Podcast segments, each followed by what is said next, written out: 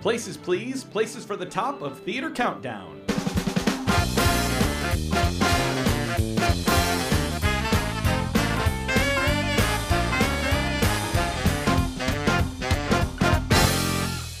Oh, not again. I'm going on stage without my favorite headpiece. Oh. I'm the only one on stage without it, but I guess this memory will live in my mind forever.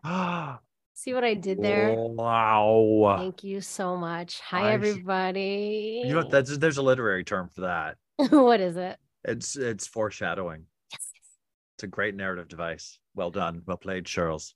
Thank you so much. Hi, everybody. Welcome to Theater Countdown. I am Asmeret Ghebremichael here with my Broadway bestie, and his name is, Um, His name is Ben Cameron. and he's your Broadway buddy. he sure your is. intro from you. Uh, I wait, took what? your intro from you. No, no, it's fine. I mean, listen, they, if you don't get it by now, you're probably you're probably buddy. Damn it, gonna knock on your door. Um, this is a woo. I'm glad you foreshadowed because this is an episode that is very different. Yeah. Than any episode that we've done before. Um, so much so that I am still a little bit confused by it. uh, if in truth, I have a lot of stuff written down. I have no number assignments to anything, Okay. and uh, my head is swimming in the pool of memory. Yeah. Um, but let's we'll talk more about that in a minute. Yeah. I want to Yeah. talk about well, your part, Shirls, my good Shirls, everybody, is part of Hot Sexy Theater News this week. That's right.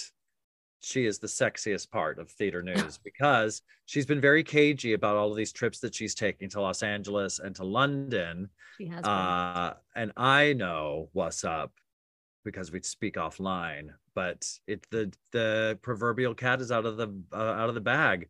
Cheryl's congratulations on Ali. Thank you so much. Yeah, they just um, announced it in Deadline that uh, we are doing a musical based on Muhammad Ali, and it's doing a pre-Broadway premiere in Louisville, Kentucky, uh, in the summer of summer, fall. No, I'm I don't have the article in front of me. Uh, next year in 2024, And um, which is where Muhammad? Ali is from. Uh, I can't really tell you much about it except that it's being written and directed by Clint Dyer, who is the deputy artistic director of the National Theatre in London. oh, Um, and he's very fancy pants. He directed the musical Get Up, Stand Up in the West End, which is about Bob Marley, uh, Oh. and he just directed a very um, highly acclaimed production of Othello at the National. oh. Um, and he's writing and directing this thing. And we have Teddy Abrams, who is an incredible orchestral composer. This is his first foray into musical theater. oh, cool. And and then there's me. I'm the associate director. And I I did not know I was gonna get a really lovely write-up in Deadline uh by Baz, who's a very fancy pants uh critic from from London. So that was really cool. I, I didn't know that that was that that was all happening. So I'm, I'm super super excited. And yes, we've been doing some development in LA. We did some some work in London, and I'm going to we're doing some stuff here next month. Um, and then we're going to Louisville actually in July for a few days.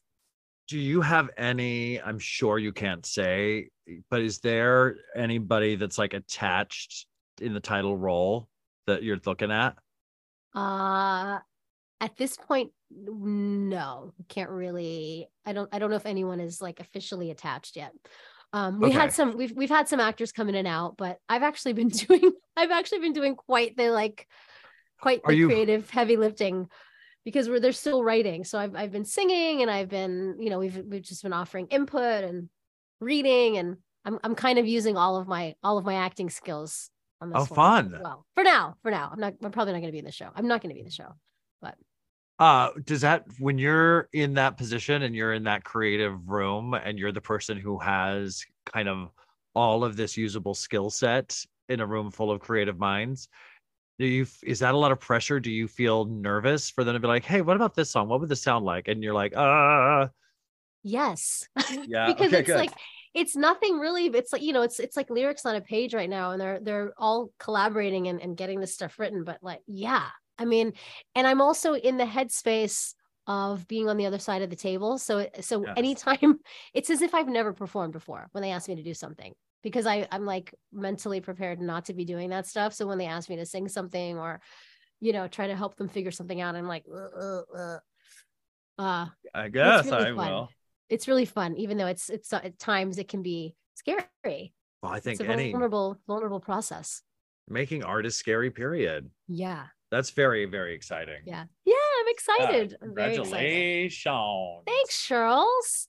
Uh, so stay tuned, people. Ali is coming for you. I can see the positive reviews now. Ali is a knockout. Right? Ali is uh, punches you right in the gut. Ali floats like a butterfly, stings like Things a like bee. a uh, Ali is the greatest. greatest. Yeah, yeah, yeah, yeah, yeah, yeah, yeah, yeah, yeah. Gosh, oh, I hope so. gumdrops. Yeah. I think it's interesting. It's really crazy subject matter for a musical. Well, I, yeah, I mean, this man was like just the research that I've that I've done so far that I, you know, I, I knew plenty, but really like really reading about what he was going through and in the 60s, you know, when he was when he was coming into fame and and, and acclaim.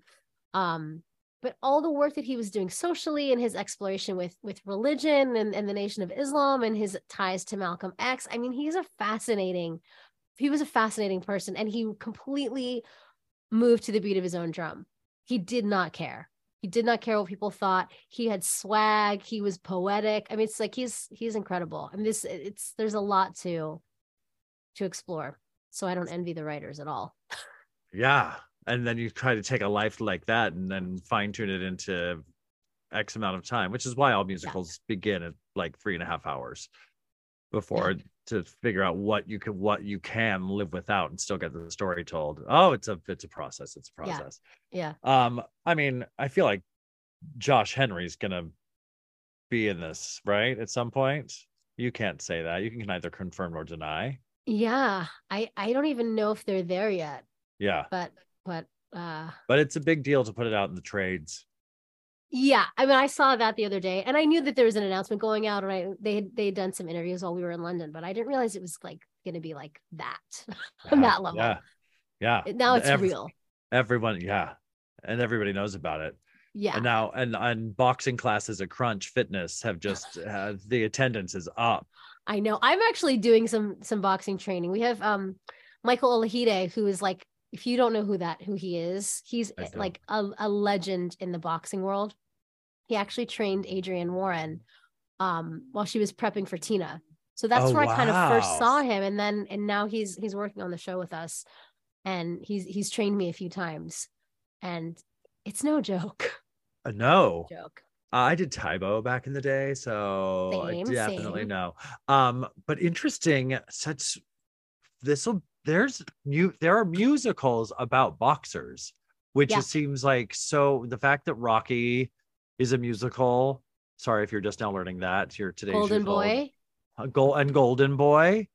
I Um, know. And there's a there's the day. actually an opera at the Met right now. I don't know if it's closed. It, it, it might Yes. Champion. Oh, Yes. Champion? Yeah. Yeah, that's about uh, a queer boxer. Yeah. Yeah, an opera. And I've seen a couple clips of that. and that's really wild to see the big burly man with holding his other man with the giant opera stunning legit voice coming out. Yes. But yeah, I that's interesting.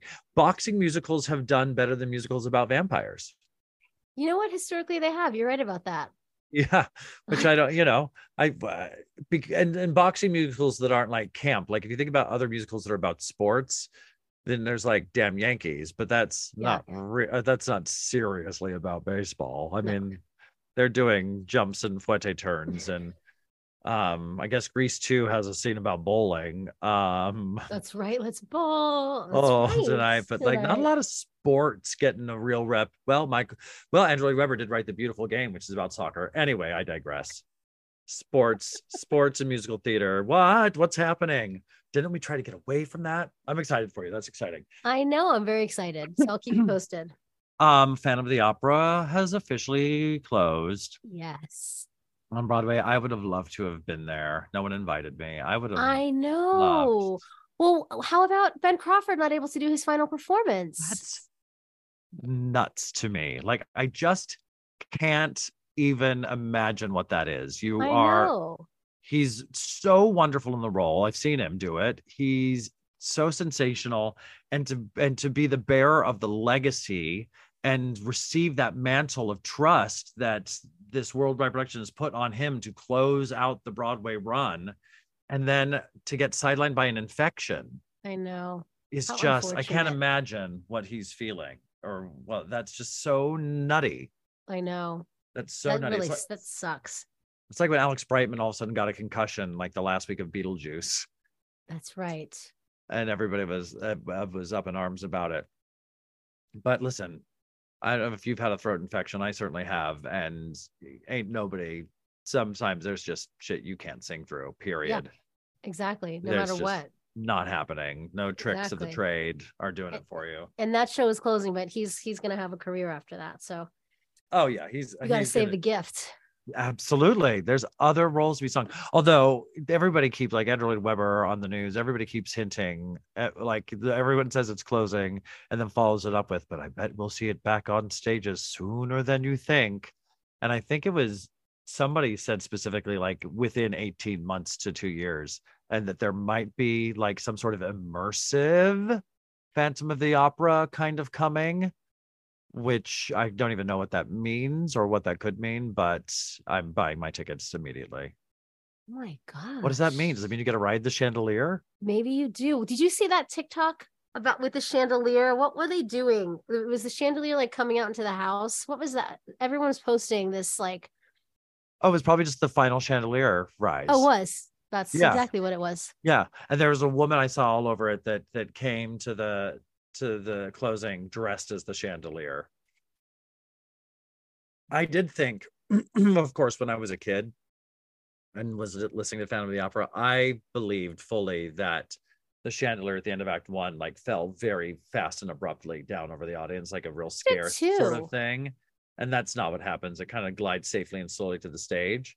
But maybe in the immersive one, or maybe in the one, the Vegas Spectacular, they get a real, a real scary drop out of it. Yeah, you know what's so funny? I too thought that, and then I saw it in Toronto, and I was like, "This is moving pretty slow. Do they need to like check on this? What's happening?" I expected something else. That and um, oh, we already know the Wicked is, is the fourth longest show. We already talked about that, didn't we? Yeah. Yep. Yep. Okay, great. Um, let's play a game. Oh, could we play a game? I I so love playing games with you, Jules. I love playing games with you. we are friends, and we like to play games. Chris, Hi, here I am. Let's play some games. How about that? okay. So we played this game before. Uh, I think I want to revisit it. It's got a fun name, no jingle yet, but it's Yadorb. Yadorb. I love Yadorb. back. Uh, For those right, that don't that's- know, Yeah. Yadorb, uh, I'm going to play some songs in reverse, as and Ben will have the task of figuring out what the song is, and then I will play it forward, and then we will see if y'all are right.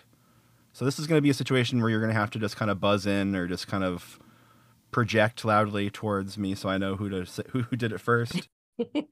The, the projecting loudly hasn't been a problem yet. yeah, right. anyway, here we go. So let's start with the first one. Remember, remember this is going to be in reverse. oh yeah. You have to figure out what it is forward.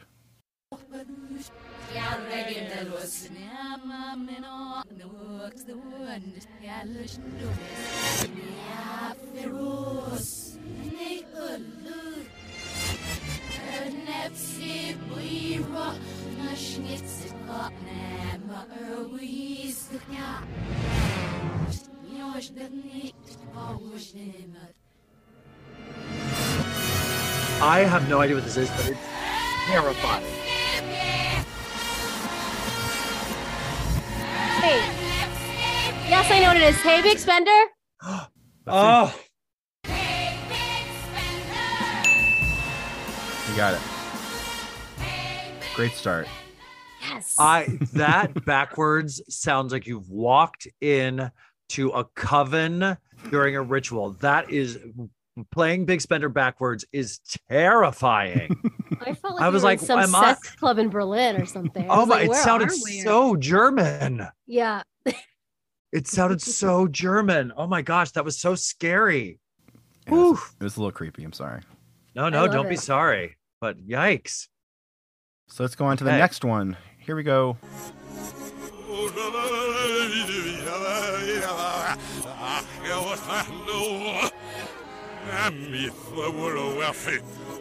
Tell your story. Ragtime.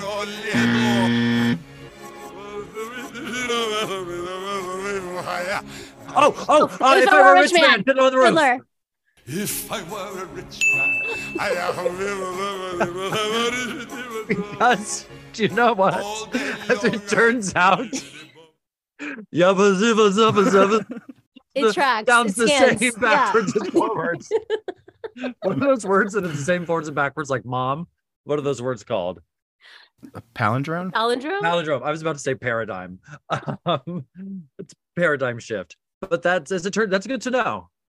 Same same forwards as backwards. Yaga diga dugga huga booga booga booga blah. Perf- that's perfect. That was perfect. All right, moving on to the next one. I think you both got points. Not that the points Yeah, are really relevant. There's no prizes, Yeah. unfortunately, but you both got that one right. So this is the next one.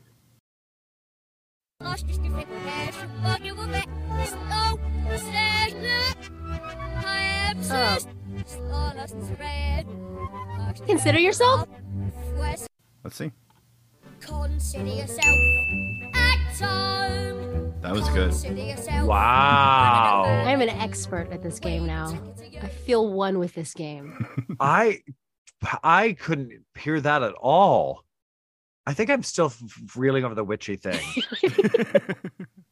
Maybe you were I've- maybe you had a spell put on you and you didn't even realize it. oh my god, the incantations of it all. Okay, well done, Cheryl's fine. I'm All right. sweating. Thank you. I'm taking I'm taking off the gloves. next one. Coming out swinging. This one, if I remember correctly, this one sounds pretty cool. So here we go. Uh,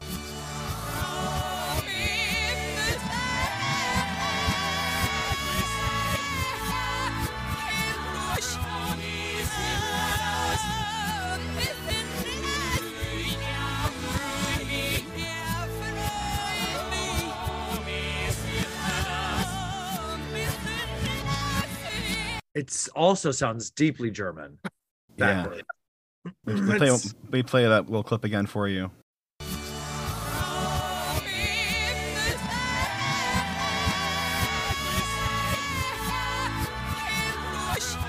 Oh, suddenly Seymour. oh, Let's see. yeah. Suddenlissimo. It was the it was the Ellen Greene tone of the Yeah, voice that yeah. finally got me up there. Oof. This is a nail biter. Okay. We have two more. Okay. All right. Here we go.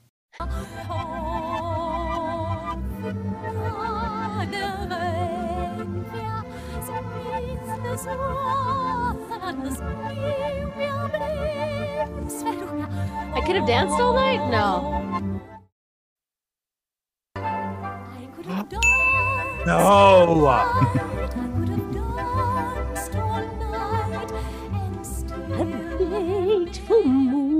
Yes. Wow. You know what's so funny? I was just thinking about this song because my girl Joy Woods Uh-huh. slayed everybody at the MCC miscast benefit singing this at like at the last second. Oh, You heard really? about this, right? Yeah. No. Someone someone had to pull out and they they had her come in with like three hours notice and she came in and like brought the entire house down. Singing I could have danced all night? Yeah. And then the next day they announced that she was playing Audrey in Little Shop. It was really cool. wow. Yeah. Hi Joy, I love you. Wow. Hi, Joy. I love you. I know Joy. All right, Um, so last Wow, one. Okay. Okay, I got to get this one. I have to get this one. Ben, focus. Come on. Come on. Here we go. Pull it together.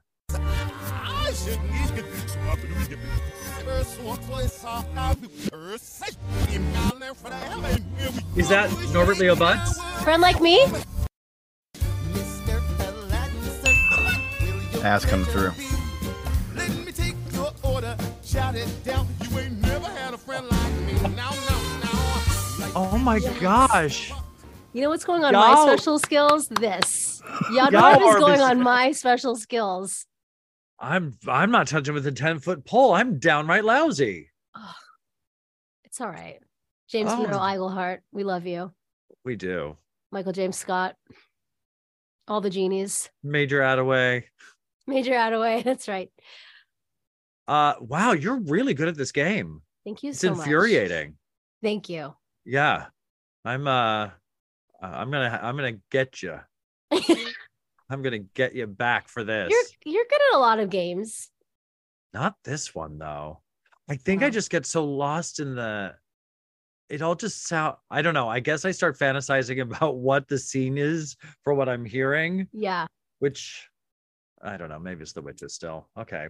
I, I do something in my head where like I hear it and I like kind of like this is not gonna make any sense, but I kind of like I listen to what is playing and I try to like go like a second backwards, like and try to like reverse. It's weird. I don't know. Does that make any sense? Oh my gosh. That's like a system. This is like some Queen's Gambit shit. Like all of a sudden you're seeing all the moves above you, all the chess pieces. I do. I am. Because if you don't, if you don't really like, it can all sound the same. You all you can always feel like you're in the coven. I I think I'm lost in the coven. Yeah. I'm just I can't get out of the coven. Maybe it's my That's Mormon the rest of upbringing. That's where I feel most comfortable Could be. in a coven. All right. Well, oh, that well was done. great Yadorb. Um, That I don't think we said at the beginning also that we were Theater Countdown and that you can follow us. We No, were so excited didn't. to play Yador, but you know, find us on Instagram and TikTok at Theater Countdown, at Theater Count on Twitter. Uh, and make sure you and subscribe. We're making bonus please. episodes for every list has its very own bonus episode where we get into a top 15 and it gets really personal and intimate and uh, we want to hear your thoughts and we're going to talk about them in our bonus episodes. So Yes, and hey, we did see those comments on on Shirless's TikTok Oh right, so we should talk about, about Tony performances. Yeah, we should- Absolutely. So I want to state for the record, there was many a person, uh, our beloved Michael Goddard, agent to the stars, we love Michael Goddard. wrote in and he said there was no list at all uh, if it didn't include Michael Jeter in Grand Hotel. and here's what he needs to know is that we talked about that. we did. We did talk about it. We didn't put it on our list ultimately. Um, I got some messages from people who um, thought I really should have included uh, Cynthia Erivo's. I'm here, Tony Performance. They wanted that one in there. Sure. Um, let's see. What else did the people say? People wanted Dream Girls, which I I appreciate. A lot Mm. of Les Mis. Uh, you only mentioned musicals. Let's Oh, see. what did they say? Oh, m- mention musicals and not straight plays. Yeah, we were discussing musicals. I'm just going through these comments. Oh, well, yeah. How would we? We wouldn't be able to play you any fun clips. And and quite honestly, as far as Tony performances go, it- they really kind of runs the gamut of how they do a presentation for a play. So they have in the past done little scenelets of plays. Yeah. Um, but very often they have also kind of just done like a video package about the play.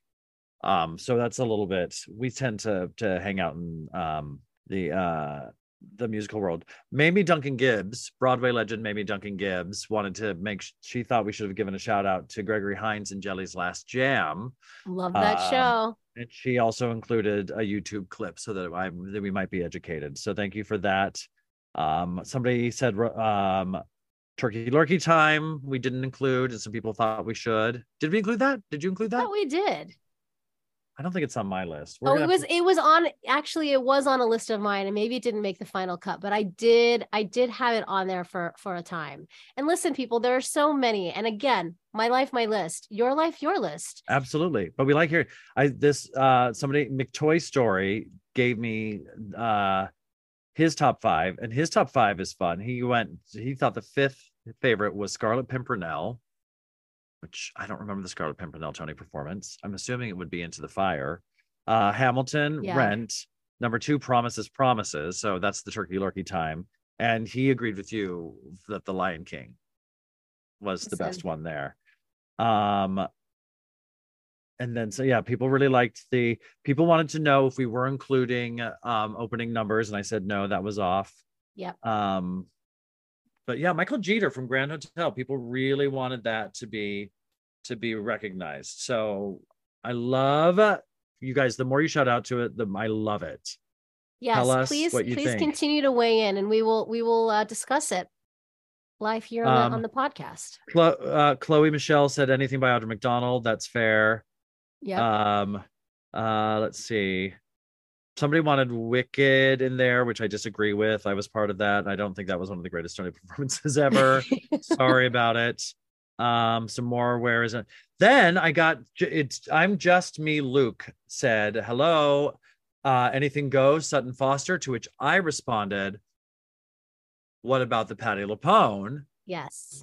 And we had to find um and then somebody else agreed with me about the bernadette gypsy so keep them coming people Please keep them coming. I can't wait to hear what people have to say about this list, about Oh. this particular countdown, because this is really all over the place. This- well this this countdown today is going to be i don't know what they're they're not going to be able to say much about it are they because it's personal well, I hope they have plenty to say. I hope they weigh in and say that they, I don't know. Well here's the okay so let's Maybe talk they'll about share their own. We're, we're talking theater memories today. Right. We're talking our favorite theater memories. And I'm just going to, as I mentioned at the top of the episode of the show that we didn't name, um, I. I am still a little confused about we haven't had a lot of conversation about what this actually means. And I was thinking about it because we're a proud member of the Countdown Network, right? Mhm. We've got Disney Countdown and um, Christmas Countdown. Countdown. And here's the difference that that became very clear to me in put in compiling a list for for this. When you make a list for like a Disney Countdown or a Christmas Countdown, your profession is not Disney, nor is it Christmas. So our profession is theater. So it's kind of what's been tricky for me in my head, and we'll see how this all plays out, is a lot of really big memories for me equate to milestones within my personal theater career. Mhm. Um, and that might just be me being self-centered, like every person who's listening to this podcast is, because we're theater people. So that goes without saying. but also kind of the early things that that affected me and made me fall in love with theater. Um, but I could very easily have compiled a top 10 list of the highlights of my career. And so that's where I'm kind of like, I'm not sure what the interpretation of this is. So I'm really looking forward to yours. What do you think, Charles? Yeah, I mean, I think we're we're hosting this theater podcast, right? Because of our experience in theater. So I feel like Yeah. naturally our professional career highs or or standout moments are going to make it into this list. And I also think that like we've talked about it a little bit, but you know, the reasons why we got into theater are going to be on this list too. So I think I think you can't have one without the other for us. You know what I mean? I think if you're you know, my good old parking attendant homie, Yeah. then you have a different top 10 for different you know for different reasons unless you do theater at home too you know what i mean so i, I think i think it's i think there's there's fun and freedom in how vague this can be and how vast this can be All right. Okay. Well, that's well, my that story and i'm sticking to it Well, that feels very comforting and very open. And I and uh as I mentioned earlier, I have a lot of stuff written down of Yeah. of theater moments uh that have meant a lot to me. But because it's so it's really hard to kind of enumerate these yeah and say which memory is which. So I'm just going, I'm going to say it on the record.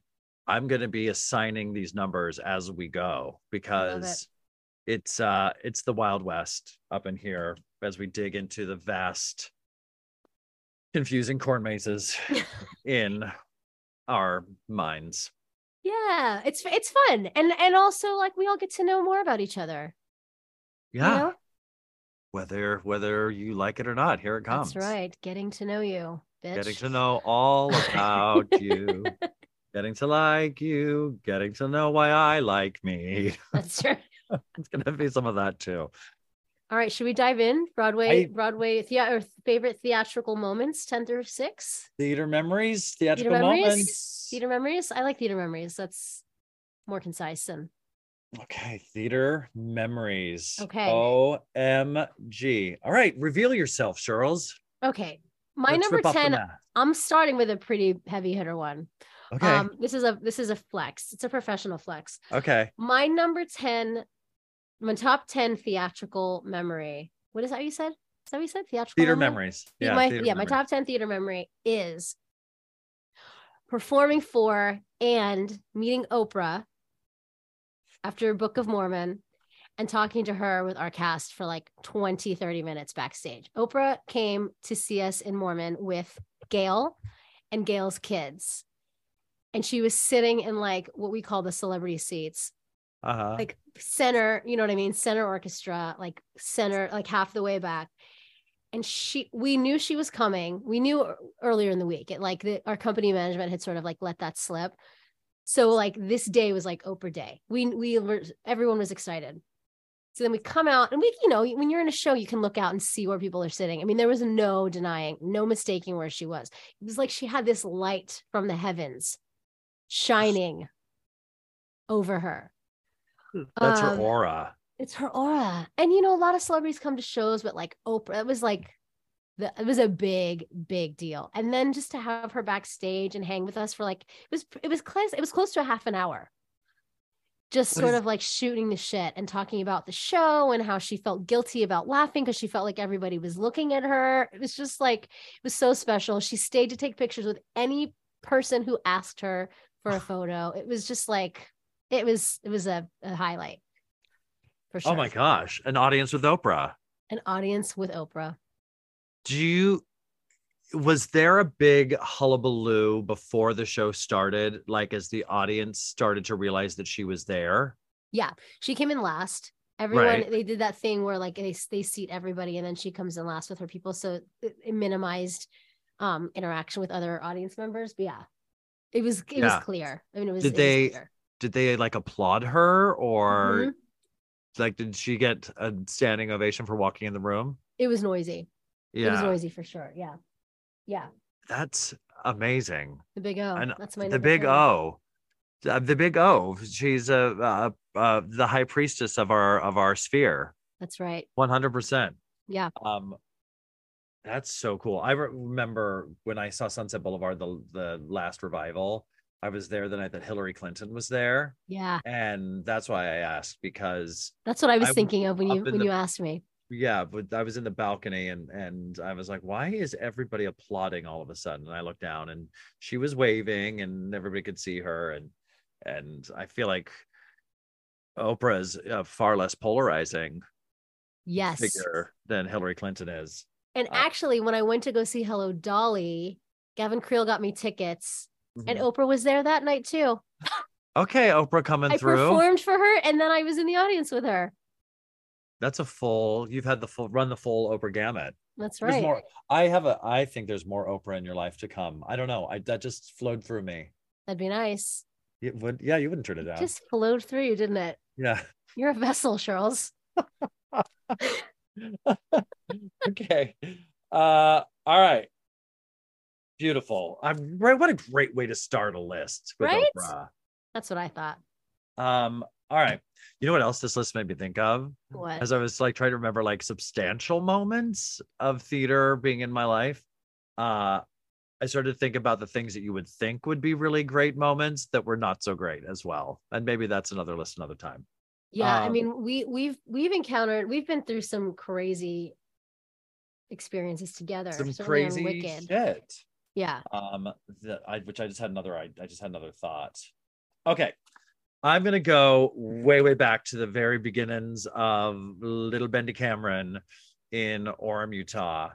And I, this came to me, and I this memory hit, and I can I can see where I was, I can smell where I uh, was, and I and I remember exactly what I was feeling when I was nine years old and I did my very first musical, and it was a world premiere musical version of Little Lord Fauntleroy. and uh, I, what the memory that I have that is so visceral about that experience was being in the audition room. We were in this small town, it's a bigger town now, uh, called Lehi, Utah.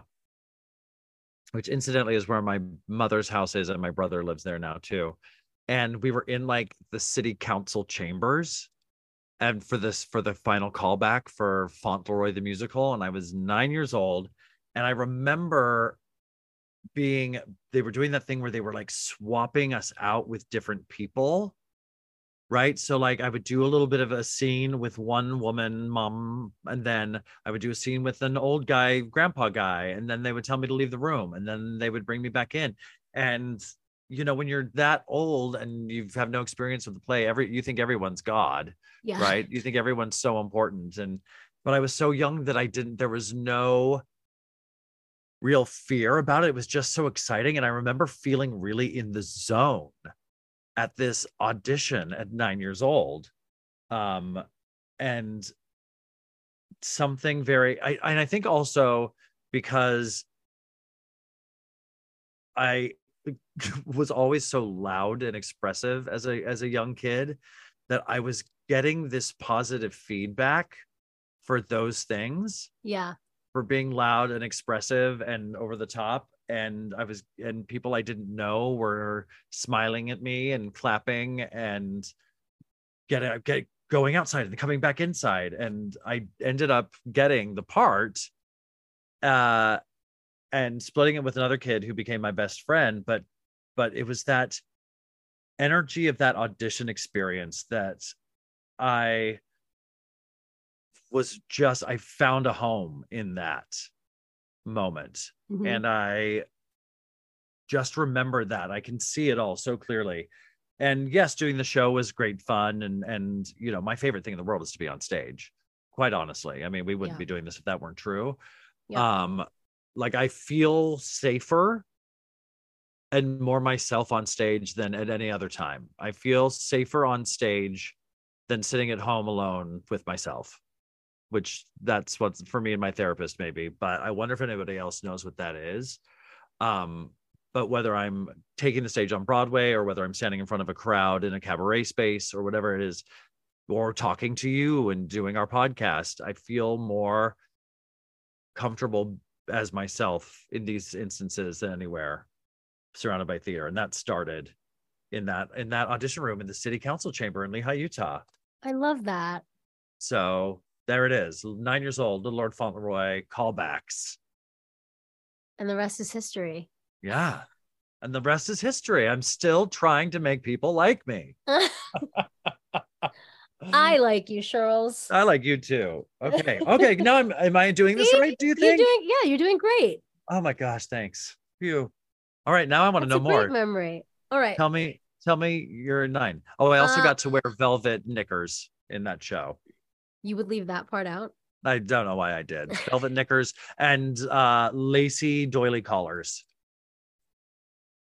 I love that. Matt Doily collars. Matt Doily. collars. Oh my gosh. I'd love to call her Um, Matt Doily. Um Hi, Matt. um, Oh no, now he knows.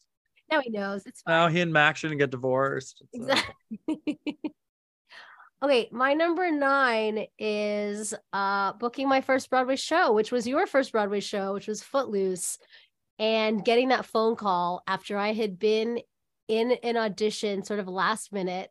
Because if you remember, Lori Holmes hurt her back. I had auditioned for the Oh. show several times before. And at this point, they knew me. I wore the same yellow leotard. I had my hair in this little dance competition school studio girl bun. And I was like a, a little baby, like actually of high school age. Everyone else was older, of course. And I remember having the best audition. And I felt like I felt special because everybody knew me. Walter Bobbie knew me. They all remembered me. Doug Katsaros, our, our MD, our music director. And I remember at the end, Walter asking me if I could roller skate. I was like, yep, I would have said I ate fire. Like I would have said yes to anything right. they asked. right. And so so I remember I was a freshman at NYU and I got home and the phone rang and it was our company manager, Susan. Oh my gosh, I'm blanking from Dodgers. I'll never forget. I Oh was in my God. college dorm and she called me at like 5:30 that afternoon and told me that I got the job. Wow. And what and what I did, what was my- like your immediate Well, I had rehearsal like I remember the date too. It was like it was February 4th. I'll never forget. And my reaction was like, holy shit. I called my parents and my parents were like, what about school? I was like, what about it? So I proceeded to go to school in the morning during the day, and then I would go and do my Broadway show at night and cover nine women. Whoa. And What it happened fast because Lori was injured. So I went in. It wasn't that thing where like you start like in a couple weeks. You know, sometimes when you Yeah. when you book a show, you have a couple of weeks. No, I I had like, I think I had like. That was a Thursday, I think, and then I started rehearsal the next Tuesday, or maybe I had come in for fittings or something that the weekend prior. But yeah, it happened Were you- really fast. Were you just so elated? I was shaking. I mean, I remember like bursting into tears on the phone with with whoever called. And then like and then I went from that to instantly like trying to like make it seem totally doable to my parents that I could be on an Oh. academic scholarship and have to maintain a GPA and be on Broadway at the same time, That is which I did. But- who I that's who on earth It was has that experience. It was nuts. That's wild. Yeah. But what so did they were they like bowled over and did they give you like a oh my god we're so happy for you? Or did they go straight for the like what about school? They kind of did both. They were, I think they were in shock. I think the one about school was like a question that like just came out of shock because I didn't think they actually believed that I would go to New York. And I told them I was going to go to school and study and get and get good grades and do all the things that they wanted me to do. But I was also in New York so that I could audition and take class and do all the things that I wanted to do. Um, so I think when it actually happened, they were they couldn't believe it. Yeah. It happened. It was my second semester of my freshman year. That's oh so you're like right of like barely into school. Yeah. Yeah. Wow. That's intense. Yeah. And luckily one of my one of my um TAs was a dancer. And she had a class that fell right around like Wednesday matinee time. Uh-huh. So she was when I told her what what was going on, she was like, "Oh my god, I'm so happy for you. Anything you need, you can meet me afterwards. I'll help you with whatever." I mean, she was just so elated. And I wasn't in the in Tisch. I was in the School of Ed, which is now Steinhardt. So I didn't have to worry about that sort of like, "Oh, I can't be in this." You know, I, I, I was studying something completely separate. So that worked out. Oh yeah, if you were in like working on the student production of whatever as well, and then you get all of that pushback no potentially dice. from yeah. I remember going to AMDA for the two glorious months I did, and and auditioning was frowned upon. Yeah. And and I can only imagine at a fine upstanding place like New York University. That's right, Um, darling. Congra- yeah, congratulations. Thank you so much. I was there. Um, you were there. yeah, congratulations on that. um okay let's see okay i'm gonna go down the list this way i'm gonna we're gonna go back in time again I love it. for my number nine was fifth grade and i was obsessed with all of my show tunes and i had my tapes as well i had my my cassette tapes that i would listen to every night on my my boom box it said i think it said subwoofer on the speakers because you know you've got to really pump up camelot with some serious super bass Sure do. pretty sure that's what the song is about. Yeah. Um, and uh, so of course I was like getting my mom into theater and stuff, and I was obsessed with Les Mis. So my mom and got me out of school three days early or something of fifth grade. So we could pile in the van with the kid that I had met doing the Fauntleroy show that we were still friends. And um, we drove to Denver to see the national tour of Les Mis. And I remember that night just being so pumped up because this was my thing. Like theater was the thing that I knew about. And you remember that whole thing where I like scolded that kid who was trying to tell me he knew about cats? And I was like, no, you don't. You don't know anything. Uh, like a little maniac. And I this was like my I don't know, it was my moment. And I put on a full suit and I got all gussied up. And so did my mom, and so did my friend and his mom. And we went to see Les Mis, and I got to see all of the things that I had been imagining for as long as I had known what Les Mis was and was listening to it at a young age. I got to see it unfold in front of me with the classic barricade, with the smoke, with the songs, and every song started and I went, oh, that's it. Just I felt so inserted into that experience, and that's something that I have tried in my professional career to always remember.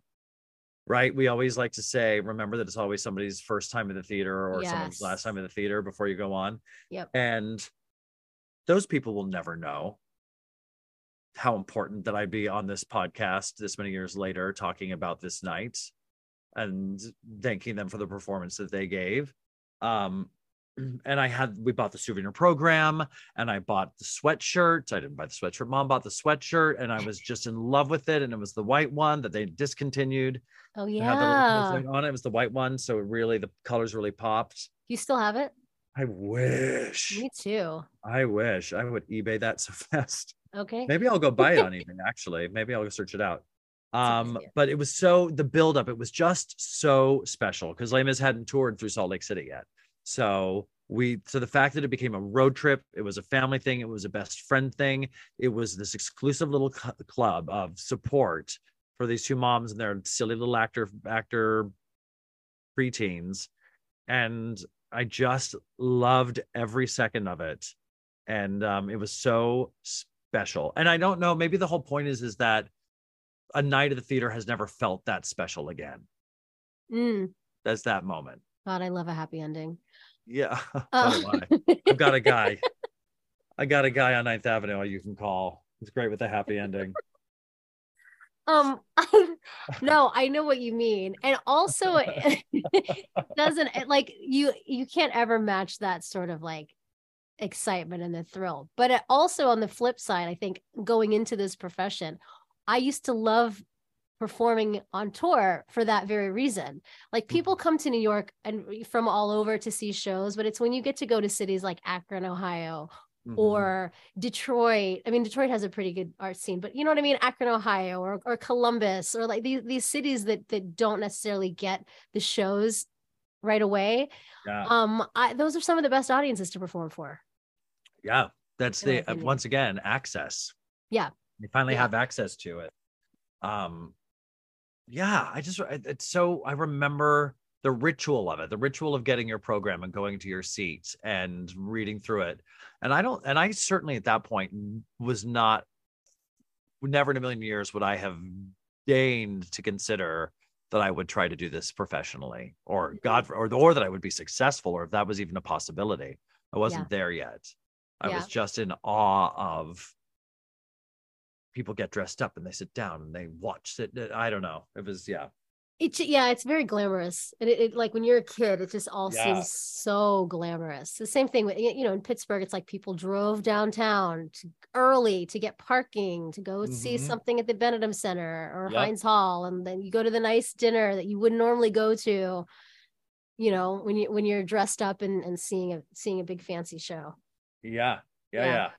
It's it's the specialness of it all. Yeah, You know, and now we go to Broadway shows, and I love that I get to go to Broadway shows all the time uh in my life. Uh but I, I throw on a sweatshirt and I Yeah. walk in and wink at the usher and you know, and I love it, but it's you know, it's not it's I'm gonna chase that dragon always, right? That's that fifth grade, sixth grade dragon in Denver. Oh my gosh, okay. Go. What's yours? What go? Okay, my number eight is uh along the same lines of seeing a show, but I saw this show in New York and I saw this show many times, but I will never forget the first time that I saw Rent. Um live, like in the in the in the theater, not live on Fox or whatever, whatever channel it was on.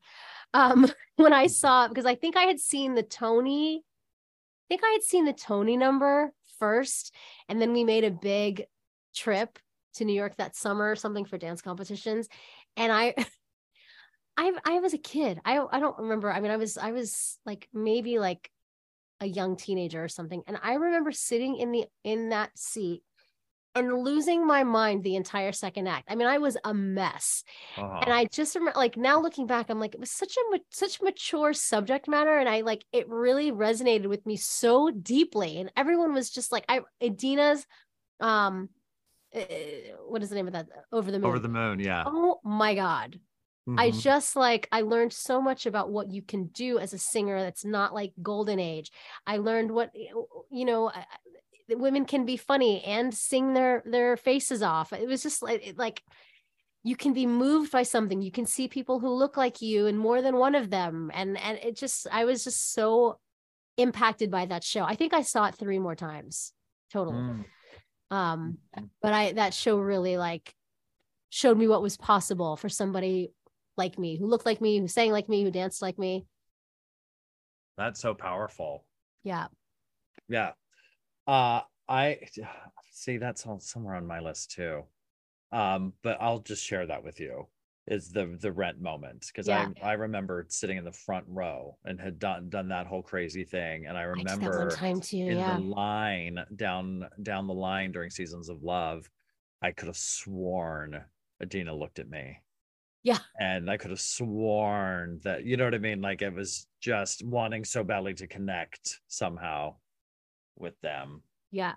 And then like and then moving here and getting to know all of them was really cool too. Like the full circle moment of that and like becoming friends with Jay Rodriguez and Shayna Steele and I mean like we were we were all the young like Broadway babies. Oh yeah. I when I was dating Jay, I would go see him in the show and Yeah. would weep like crazy every time he died. And then fast forward six months, and I was just wishing he would die. And uh See how that goes. another story for my therapist. That's right. Um, thank you, Rent. Okay. Oh God, this is getting good. Okay, it is getting good. Okay, you're on number eight, yes. number eight. All right, Okay. fast forwarding now. Now this is a very recent memory, and there's a couple reasons why this is um, powerful. But I wonder if we've spoken about this. But uh, the, I, I can encapsulate this whole evening. Um, but it was going to see the color purple uh, with Cynthia Erivo and Heather Headley together. Oh, um and i will say to the till the end of my days so that was one of the most profound nights in the theater that i'd ever had and Wow. i think it was comp- I, the, the electricity between those two women in that revival was just so palpable and what i was really pleased about in it is that it, i went to i bought a ticket and i went to see that by myself because I said I'm not going to sit around and wait for this moment to pass me by. I need to I've, I felt that it was a moment in time and I and I said I'm taking myself to the theater. I'm buying myself one ticket. I'm going to I'm going to watch this and it was as as stunning and electric as I could have imagined. And I remember going walking home after that that night must have been warm out and calling uh the guy I was seeing at the time and and just the word profound kept coming up um to watch that kind of greatness together two con- contemporary goddesses at the top of their game. And i think there was something special about having that strong a reaction to two performances without the burden of uh, hey what did you think? Hmm or this was just because I love theater so much that I was not going to miss this. So fuck y'all. I'm going. I'm buying a ticket. I'm not getting a cheap ticket. I'm getting a real ticket, and I'm and I'm going. And I think that I was proud of of accepting that about myself that I wanted that I wanted to do that and have that be a night for me. Um, but the the two of them in that musical were just I'm so sad I didn't get to see fabulous, that live. There there is something profound about a going to the theater by yourself and b going to something like that show of that magnitude by yourself. Because it's Mm. it, it- it's like it's like traveling alone. Eventually you like you you're you're more open to interactions with other people because you don't have a companion to sort of Mhm, distract you. So you're all experiencing this moment together which is really mhm. special Yeah, connecting yeah. even if you don't sure. talk about it with with the person sitting next to you but knowing that they're all are are you seeing what I'm seeing? Are you Yeah. hearing what I'm hearing? Are you watching the two of them looking at each other? And when we we all were, you could not feel it. yeah Um, goddesses at the top of their game. oh my gosh Yeah. that's a good one Thanks. that's a real good one all right. What's your number seven? Okay my number seven is a very recent one and it's uh it's going into my associate directing work it's the Oh. it was probably the one I was the one or two performances where we had two of our principals were out with COVID. They were one one couple. Our older our older Allie and our older Noah were both out with COVID, and another actor was sick. So we had on, I think, five or six covers, and I was responsible for putting everyone in the show and maintaining it Oh wow. all by myself.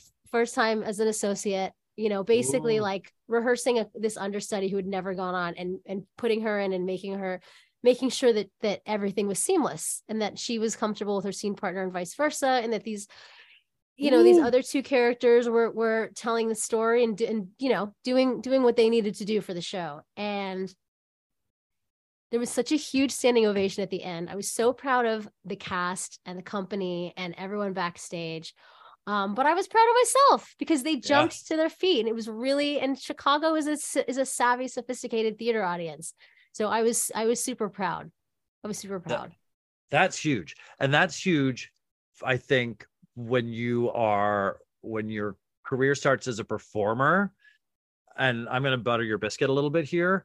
But when your career starts as a performer, and we have this kind of narrow vision of, I just want to be able to do this, Mhm. right? I just want to be able to do this. And then, then God willing, you have some success, and success being getting to work in your chosen field. Um, and then you know when you live in a world where you kind of sing and dance and do it all you start to see people making new choices and and expiration dates start to come up for people and they have other life goals that they want to achieve and and to trust in yourself and find and bolster in yourself these other creative superpowers that you have and amplify them and have them carry you to into new things you could have never imagined when you got that call to be on Broadway that you would be associate directing this giant musical and and being the having to be the calm force to put this thing together um and not everybody does that yeah um and it's a lot about really channeling what you have inside and not being afraid to take it on um and to grow and evolve so kudos Thank you. Yeah. Yeah. it was it was a moment where I was like, okay, maybe maybe I can do this because it, Mm. the rest, you know, the, the uh, up to the, up till that point, the, the process had been so fast and furious, and there's no time to sort of like take stock of of the work you're doing. You're just trying to make sure everybody's getting to their marks and and doing a good job. yeah sometimes that's better Sometimes you it's do- better. right that you I, I don't have time to overthink this Yeah, Exactly. Exactly. guts instinct control decisiveness yeah. Helps to have like one of the most talented casts in the world at your disposal, but sure sure uh, yeah you know, yeah we're but we're only as good as the tools we use that's right. um oh my gosh That's my number seven. All right. I feel it. I feel it. Um, my number seven is going to be okay. My number seven is uh touring, generally touring Europe.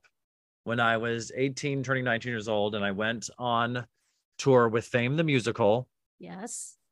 and we got to go all over Europe.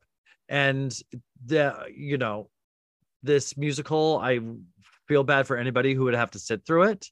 Um, but my experience as a performer in the show was so delightful. It was one of my early early gigs where I was kind of going, "Oh my gosh, wow, I I guess I was right. I can do this. People will hire me to do this and write me checks." This is pre-Broadway calling. This is the year before. And um I got to go see the world and meet people and beyond that just have so doing this show um and cutting up and you know there's no equity there. So we did, pulled all sorts of crazy shenanigans on stage i think i've talked about on the show before. Um but it was just kind of pure joy and it's not lost on me the privilege and wonder of getting to go overseas as a young person and do what I love and make friendships that I've had since then. Um, and getting to be in a big splashy musical and Um, yeah, it was just very, very cool. And I, I look back on that time with such fondness because it was also so early in my career that there was absolutely, I don't consider myself a particularly jaded person, but there was certainly no chips on any shoulders. Yeah. At that stage of the game, there was gratitude, enthusiasm, joy, and a lot of kicking. Man, those European tours were something. I I missed. I I was close to to touring internationally a couple times and it never happened and i'm so Mm. bummed i mean you, you don't really hear about it anymore i mean certainly with covid it's a little it's a little more dicey but like those west side stories that used to travel that used to Yeah. tour through italy and, Yeah. and go to vienna and all you know like Yeah. gosh i mean i Yeah, toured the us which is cool but for sure. And I we did. We took like a day off and we all went and did a day in Paris together and yeah you know, got to uh, just and be forced to deal with people and try to see if like my seventh grade German was intact somehow. And I got exposed to H and M for the first time and bought myself some big silky shirts and told everybody I was straight. And everybody's like, "What the fuck is going on here? This boy doesn't know who he is." And sure, they're right, but but look at the shirt but look at this shirt. It's a metallic, shiny shirt from this place called Ha und Um. Who knew that it would be destroying the planet with fast fashion yeah in 20 something years? now look Uh, at us I went to Neuschwanstein. I got to drive on the Autobahn, and that's the the gift of theater. yeah So for young people, don't sit around and wait for Broadway to call.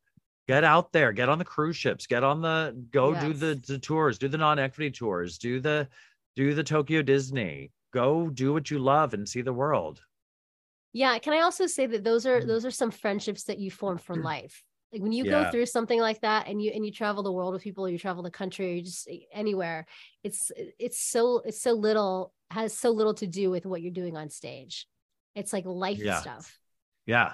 Yeah. you grow up, you really it's like going to college. It's like, yeah, you're getting an education in the classroom, but it's like the education you're getting outside and the experiences that you're that you're getting outside Yeah.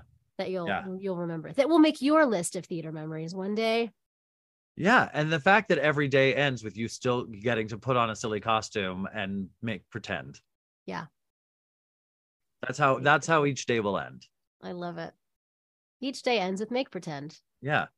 Ooh, Look at that. new lines of merch coming. Oh, so poetic. It kills me. Okay.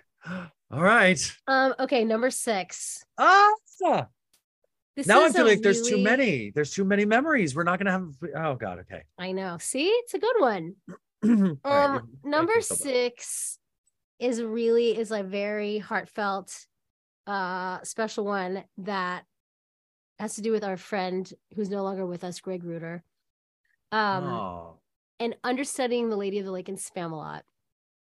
And I remember that whole like understudying that role was like a was a real turning point for me because of the because of the character, but also working with Mike Nichols, working with Casey Nicholaw for the first time, who's now hired me at, at least four times.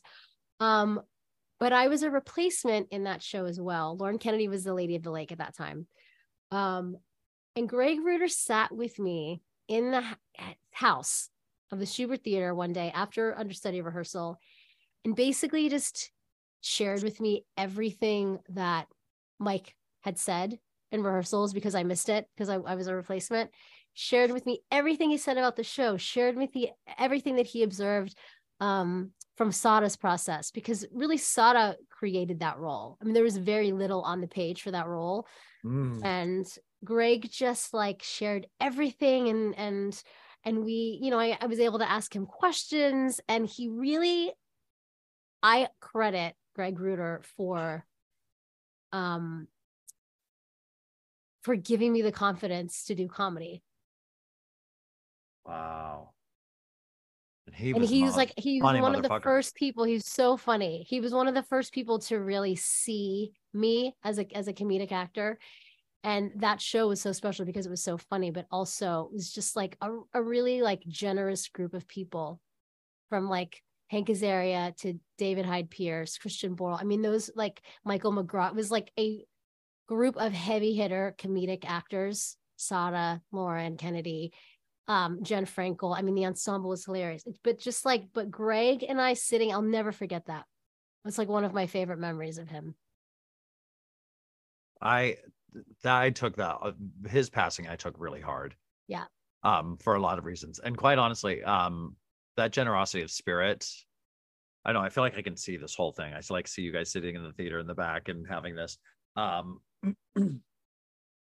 but Greg, uh, for just for some of my personal demons that I've that I've dealt with, um, Greg has was inspired some of the changes I've had to make in my life. Mhm. Um, but I just I I I love that. Anyway, he was Greg Reuter was a, a He was magnificent, Amazing. magnificent performer and a hell of a guy, and gone way too soon. Yep. And we Um, miss him. Yeah. Wow. Yeah. Had to bring Greg into this. I love you. I oh golly, I've I've cried in in a bathtub for a couple times talking to Greg. Yeah. Um. Up there, um, which is wild.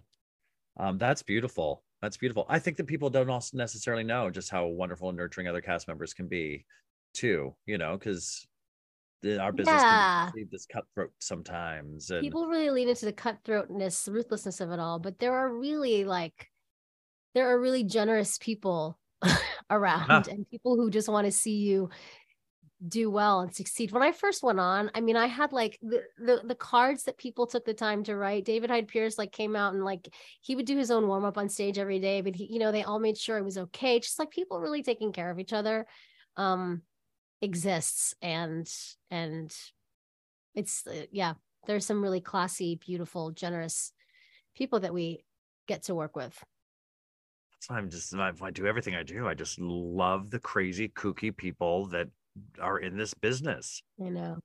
All these little wonderful angels that have come from wherever, whatever weird circumstance that you couldn't possibly imagine, who come to this this this mecca of a city and have the audacity to go for it.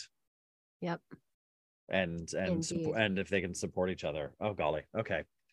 And that's Uh number six. Number six. Number six. Number six. Um, okay, this is a little love letter to the power of of music and musical theater. Uh for years, I I didn't see this coming as my number six, but here it is.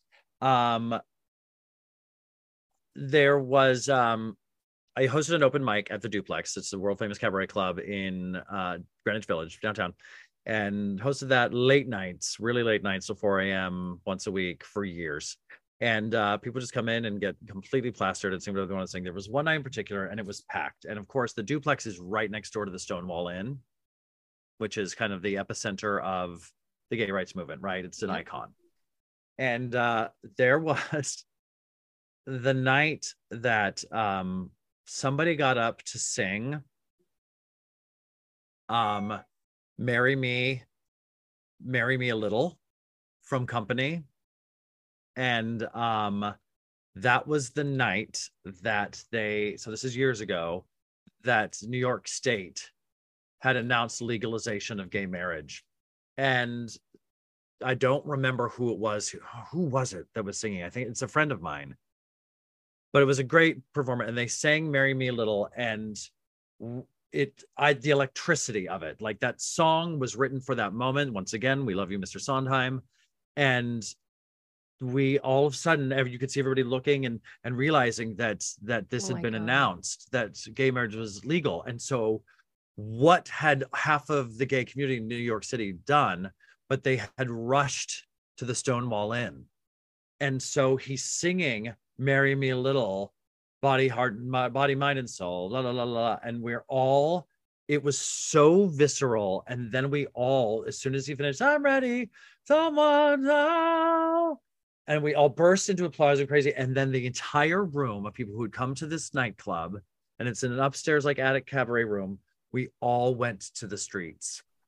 We all exited the cabaret room and we went onto the street in square sheridan square outside of the duplex to hundreds and thousands of people chanting and screaming and raising their hands up and and this wonderful victory for for human beings had happened and the moment and the music came together of Marry Me Little. I'm going to remember who it was who was actually singing this. I think it was Trevor. Uh huh. Trevor, somebody. I'm going to look it up. I'm still friends with him on uh, Facebook, and he was like a Broadway actor when he was a kid. And um, it was just that song was made for that moment. And I got to share that with these theater geeks in a cabaret space. And um, yeah, That's Never really forget it. never forget it. Marry Me Little, right there. Amazing. That's my number six. Oh my gosh, I can't wait to tell everybody our five through one. Jeez Louise. Wasn't that fun, Charles? That was fun. I was trepidatious. I was nervous. I know. Now look at you. Uh, foaming at the mouth. Foaming at the mouth, chomping at the bit. Uh-huh. Well, we Mm-hmm. hope you enjoyed our 10 through 6 as much as we did, and hopefully more. Let us know, please, would you? yeah, let us know what your thoughts are and what your favorite memories are because we're not done yet. We've got next week's episode is coming at you. We're going to discuss our top five. And then, of course, we'll drop a special bonus episode that's got even more memories for you. But we want to hear your theater memories. So make sure you follow us on social at Yay. Theater Countdown and Thanks at Theater Count. Us. And, All right, and Sherls. Okay, Yeah. Until next time. I.